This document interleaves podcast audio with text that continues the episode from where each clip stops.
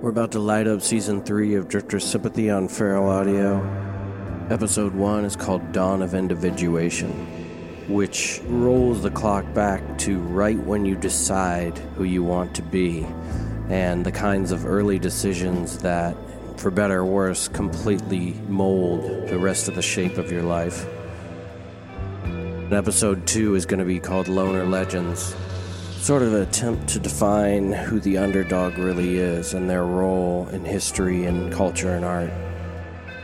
Season 3 drops on October 23rd. This is Emil Amos. Check out Drifter Sympathy on feralaudio.com.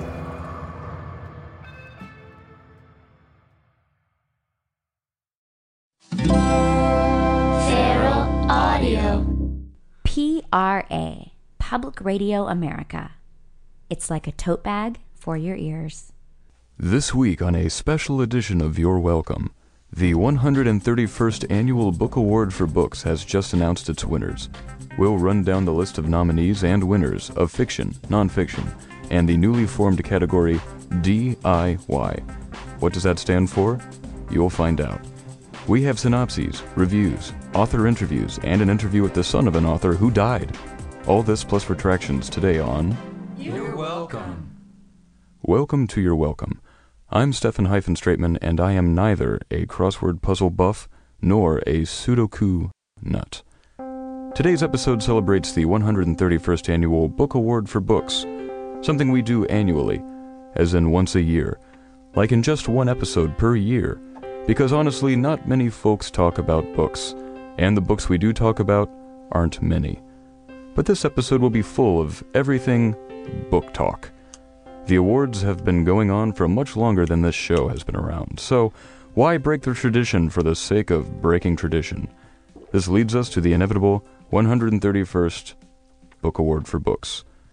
Here are the nominees for the fiction category Jesus Take the Wheel by Teddy Irvine, a crime noir reimagining of the New Testament that presents Jesus Christ as the getaway driver for the Bethlehem Mafia. When he tries to get out of the mob life and start his own gang, things go predictably wrong. Mitchell Chambers of the Galesburg Gazette says, Remember that bit in the Bible where Jesus beats people up for selling stuff at the temple? Well, imagine a whole book of scenes where Jesus beats people up, but mostly in restaurants and alleys. Crime doesn't pray. Five stars. The Civil War Wives Club by Jasmine Tillman. While brother fights brother, sisters are doing it for themselves. The wives of Union and Confederate soldiers get together for brunch in their divided houses on the border of the Mason Dixon suburbs. There they gossip relentlessly about everything they read in correspondences from the battlefields, which inadvertently qualifies as treason. President Lincoln pardons each of them on the condition that they share their secret recipes for gooey butter cake, and they each refuse and are hanged. Lava Lamps and Lipstick by Betsy Nancy a contemporary women's novel that you won't see in Oprah's book club. It's the journey of a 1960s call girl who uses her PTO to take acid in her living room, only to find out that the streets are more hospitable than the confines of her own mind. And the book award for books goes to The Return of the Blades of the Swords of West Dragonland, the latest in a series of posthumously published books from beloved fantasy author civil rights activist, lecturer, poet, and world renowned essayist, Nigel B.C. Manticore. This work is set in Manticore's meticulously detailed fantasy realm of West Dragonland, carefully mapped out over the course of five decades. The Blades of the Sword series, made up of eight books before Manticore's death and twenty books after his death, follows the continuing journey of Sir Heinrich Scrimtius, the only virtuous warrior left in a land torn by war, rape, theft, incest, incest, and more incest, as he attempts to follow his own code and maintain some tiny shred of civilization. In Return of the Blades, Sir Heinrich comes across a village of cannibals and tries to teach them table manners. The gossip surrounding the West Dragonland series has been impossible to ignore. Fans of West Dragonland have been extremely vocal about a lack of continuity between the original and posthumously found novels. Like this extremely vocal fan, Billy Tong of Spokane, Washington. Everyone knows Manticore ended in West Dragonland series intentionally with Book 8, the definite ending of the Blades. I mean, Sir Heinrich leaps from a castle tower to sacrifice his own life by landing on a pile of medieval dynamite. he died a hero's death, as was always his destiny. And is it even remotely possible, in your opinion, that the definite ending of the Blades ended on an ambiguous note, leaving the door open for perhaps 20 more books? Is it possible Sir Heinrich didn't really die? I have my first edition copy right here. Check it out. Page 1704. Jesus Christ. Huh? Nothing. Okay, so it, anyway, I'll read this paragraph to you. Sir Heinrich is dead, cried the king of the orphans. He died to save the orphan kingdom in our scientific research towards the common bubonic plague. He died a hero's death. He is truly a hero and a dead one at that. The deadest of heroes. Is it possible he's not dead? The Princess of Orphans asked, cocking her head to one side like a curious puppy. He is so clearly, obviously dead, the king of the orphans replied, a bit offended by the stupid question. I mean, look at him. Look at him. His head looks like someone dropped a ceramic bowl onto a rocky beach. His body is exploded all over the place. I can't even tell if that's an arm or a leg over there. The princess of the orphans stared at the burnt piece of Sir Heinrich and admitted she also could not identify the body part that it used to be. Shame, she said, weeping. He was really attractive and well groomed, and now the only way to describe him is one word dead. So, Sir Heinrich died. Yes. It could have been a body double to fake his death, though. No. The local witch doctor checked his dental records. It was him. He died. Is it possible? No. Alternate universe. No. Time travel. No. Identical twins? Don't be ridiculous! Sir Heinrich's twin already died in Book 7, The Twinning of the Blades. And you're sure his twin really died? Yes!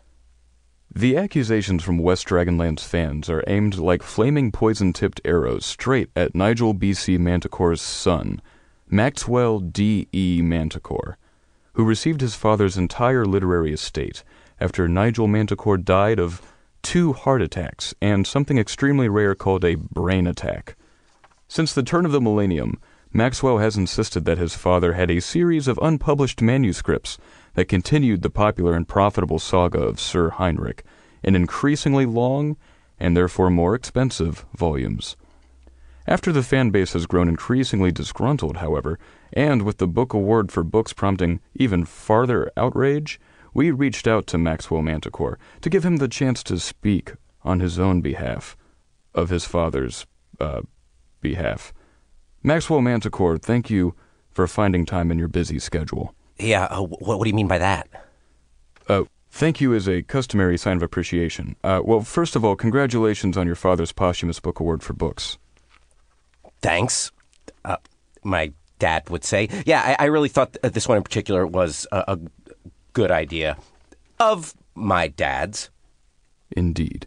In this book, Sir Heinrich teaches table manners to cannibals called the people who eat people. Uh, yeah, yeah, yeah. So Sir Heinrich is like walking through the woods, minding his own business. The nerds who read these books would do well to learn from him. When he finds a bunch of people who eat people, cooking a bunch of women and children, Sir Heinrich is like, "Oh, I want to make the world a better place." Blah blah blah. So he goes to the, up to the people, and he's all like, "Hey, and they go, yeah. And he's like, uh, you're using the wrong fork. So he teaches the cannibals how to be like, you know, more civilized and stuff. And for those who haven't read it, that is actual word for word dialogue from the book. Look, you know, after 28 books, it's like people get it. They talk, they say stuff. Let's keep it moving. We got thousands of pages of Dragonville Town to see, you know? Indeed. Yeah. There are also certain selections deep in the book where Sir Heinrich is referred to as Sir What's His Name, the guy, the Sir guy, and on page 1502, the guy who helps people, you know the one, the same guy who's been doing it this whole time. You know, if, if my dad were here, you know what he'd say? He'd say, You try writing 2,000 pages of this shit. Is that your official statement to readers who say the quality of the books has gone downhill dramatically? Yeah, you know, my official statement is uh, nerds. Hey, nerds, listen up. Schedule a sex appointment once in a while. You know, if Return of the Blah Blah Blah Sword Crap was such a bad book, then why did it just win the book award? Bam! How do you like me now? Answer that, nerds. Quite. Step, step to me, nerds. Indeed. Uh, I will say, technically, it won the award for longest book of the year. Uh, yeah, I I already said thanks. Uh, from my dad. Right. What is your response to criticisms that your father intended the Blade of the Sword series to end with Book 8 by definitively killing Sir Heinrich once and for all?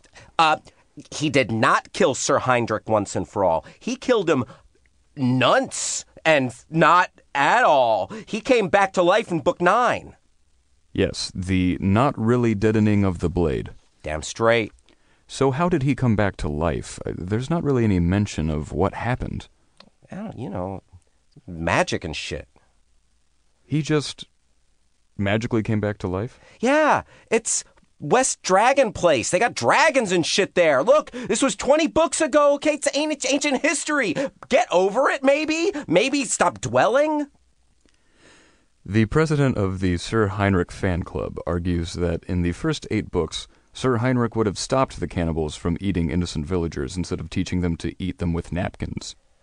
Well, you know, heroism comes in many forms and blah, blah, blah. Yes, that is written verbatim on his shield in this book. Finally, how many more unpublished manuscripts are on the way from the late Nigel Manticore? Seriously, dude, I just, I, I just finished discovering this last one. Let's see, uh, my calendar open on my phone, and oh, can't forget that appointment. Okay, um, the publisher already bought another ten unpublished manuscripts, so I'm supposed to start discovering his next one uh, late next year. Maxwell D.E. Manticore, thank you for your time. Oh, and here's your book award for books. Great, thanks a bunch, and uh, I'll keep it in the trash can, or next to the trash can. Looks fine there. PRA and Your Welcome World News are brought to you by the Elias Morgendorf Foundation for Pinata Rescue, working to remove pinatas from abusive homes and bring children's birthday parties to swift justice. Back to our special edition of Your Welcome with the 131st Book Award for Books. Pencil diving right back in, here are the nominees for the nonfiction category.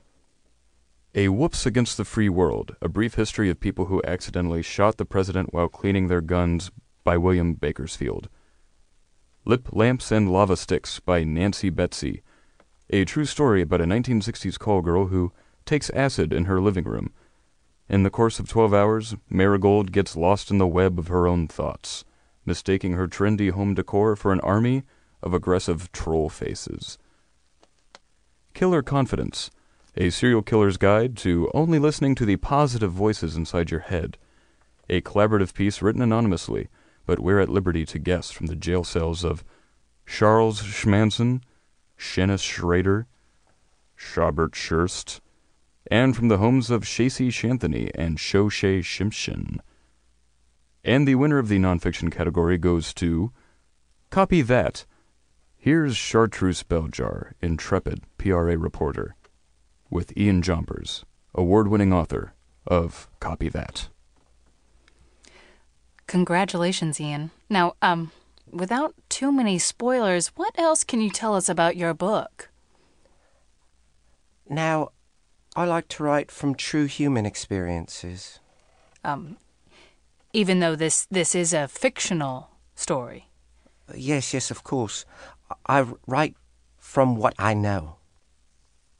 So, for example, um, this story centers on a woman. So, um, would you claim to know what it's like to be a woman?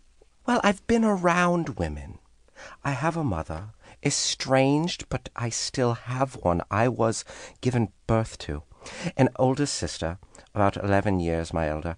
Um, oh, a housekeeper, she puttered about. Uh, some substitute teachers while growing up were definitely of the female variety. I know them. Women, ladies, girls. You. You all. Um, yes, well, us. Um, hmm. Well, speaking of perspective, uh, you also write from the point of view of someone who has Asperger's. Yes, that I can imagine with my imagination. Imagination fuels writing. Well, well, well, to, to be clear, this book received an award for best non-fiction. Um, your book was published as non-fiction, which is a book based on facts. I'm saying it's a true non fictional thing to write from a perspective on real life scenarios. Here's some facts women are real, Asperger's is real, and FedEx Kinko's is very real. Well, they are in over 220 countries, uh, 1,900 in the U.S. alone. Um, well, uh, perhaps you've had actual experience with uh, FedEx Kinkos, or uh, did someone you know work? I. Uh, in the mailing world at, at all, maybe. Uh, uh, office supplies. And o- you've had an office job. Thinking. Um, In any, um, Ian, have you any any job?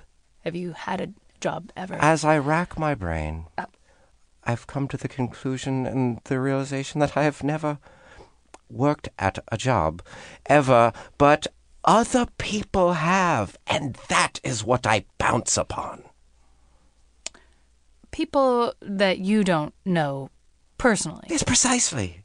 I- I- I- Ian, that that makes this book fiction. Then, Chemise, let me ask you a question. uh, chartreuse. Yes. Have you ever had a vivid dream?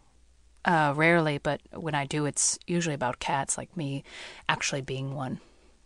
And have you ever had a dream where you wake up and all of the things and feelings that uh, fluttered about in your mind as you were in slumberland, that you that these things happened that you didn't know you had? These feelings towards people, and they feel so strong and so real. Um. N- no, no, no. Um, usually, well, cats don't really have thoughts or feelings. So, Well, that's how I feel about this book. I feel so much for this character, this condition, this struggle she goes through. um, but just to be clear, uh, dreams are not real life. Can we be certain? Y- yes, I- I'm. I'm sure. But I- Ian, uh, how how can you claim to write a book that is non-fiction about a mental disorder when you and no one you know has experienced it, and you've done zero research? Huh? Ian, uh, are you? Uh, hello, H- Ian. I'm asking you a direct question, and you, I will not. uh, You're averting your eyes. I will not. I will not leave until you answer this question.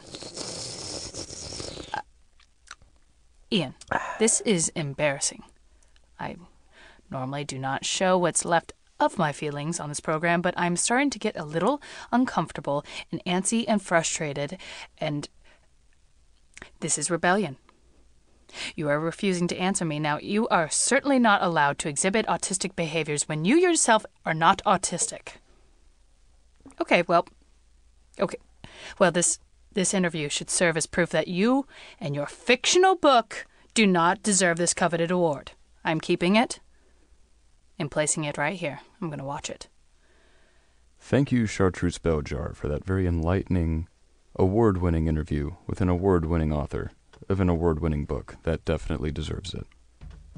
PRA and You're Welcome are brought to you by Uber. They're totally different from Lyft. And by Lyft. They are totally different from Uber. The short list for the Book Award for Best DIY Book Award has come a long way since its foundation. In 1957, the Crokery Award was created to honor the year's best cookbooks and popular mechanics manuals. But today, the category has evolved to encompass any do it yourself starter guide.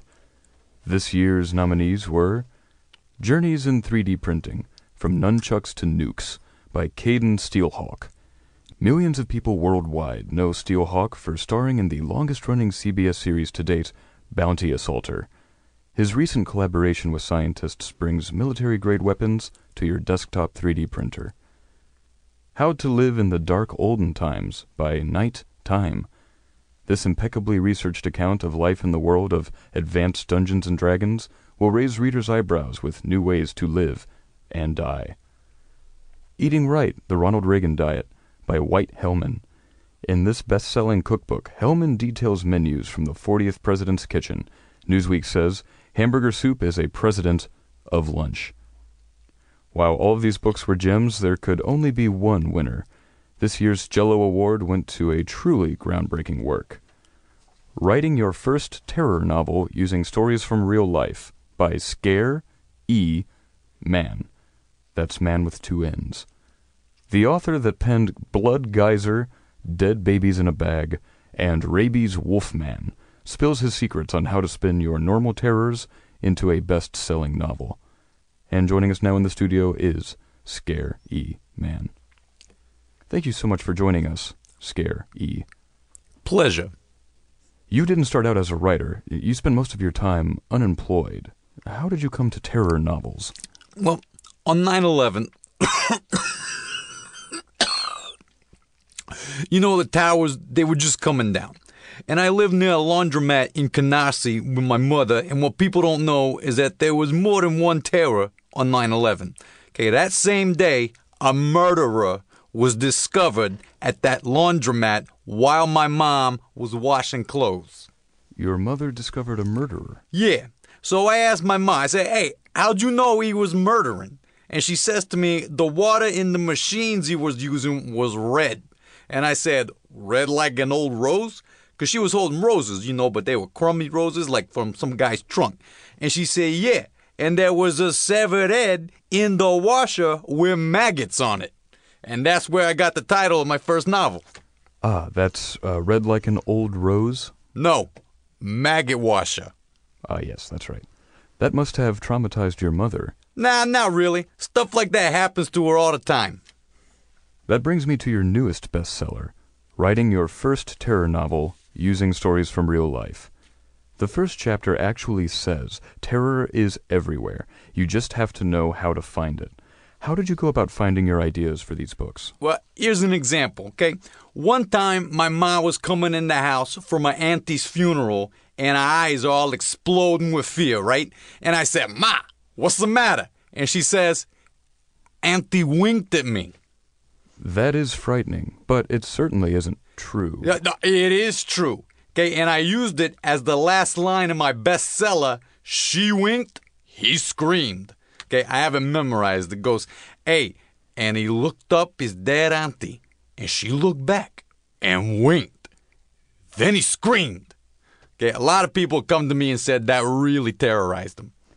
A corpse winking at you is scary, but again, literally cannot be true. Okay, and I use that as an example of syntax in my book on writing. But that didn't really happen. Yeah, yeah. Chapter 12 is about what order you putting the words in. Like, what if the book title was, hey, he screamed, she winked? Huh? Like, different kind of book altogether.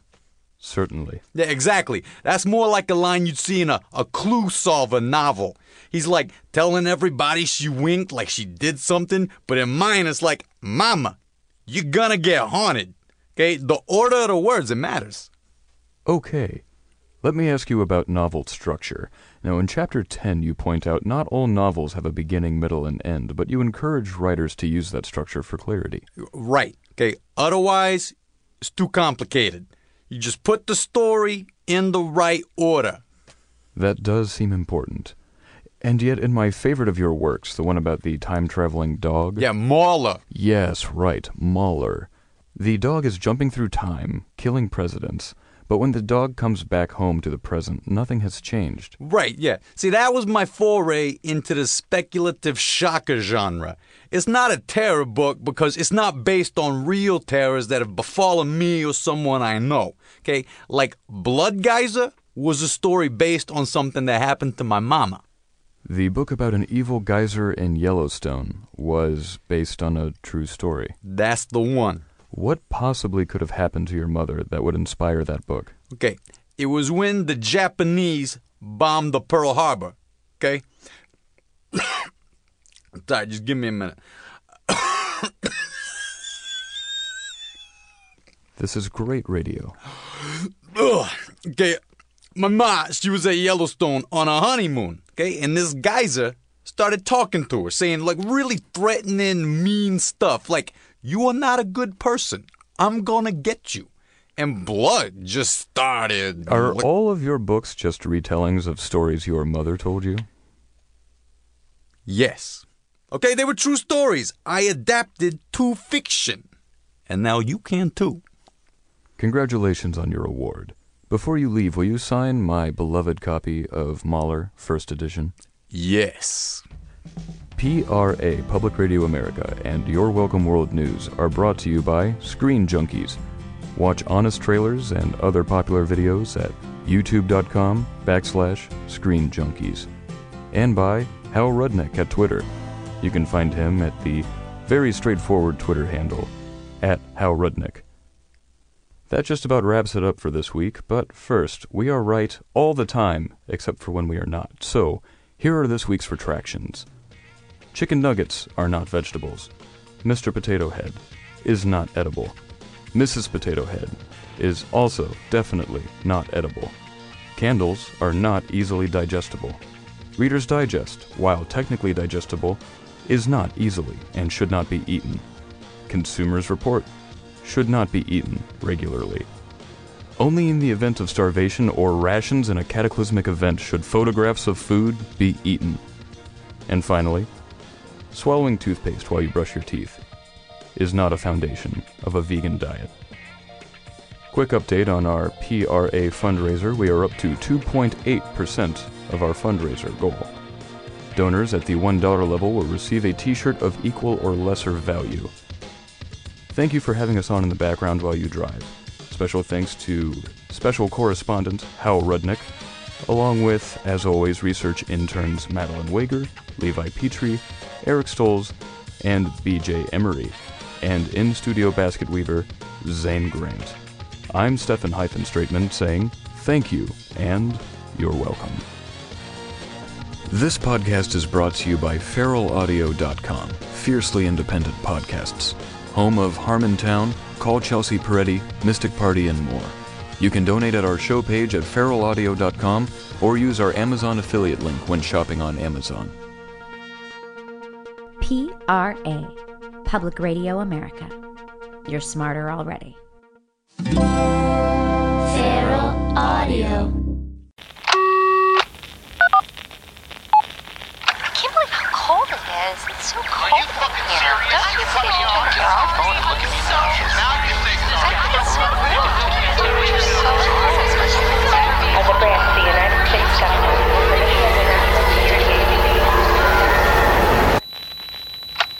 branch of the United States government, it is the mission of the National Security Agency to assess and flag citizens of the country who may present a threat to its security. The NSA has clearance to wiretap by any means necessary.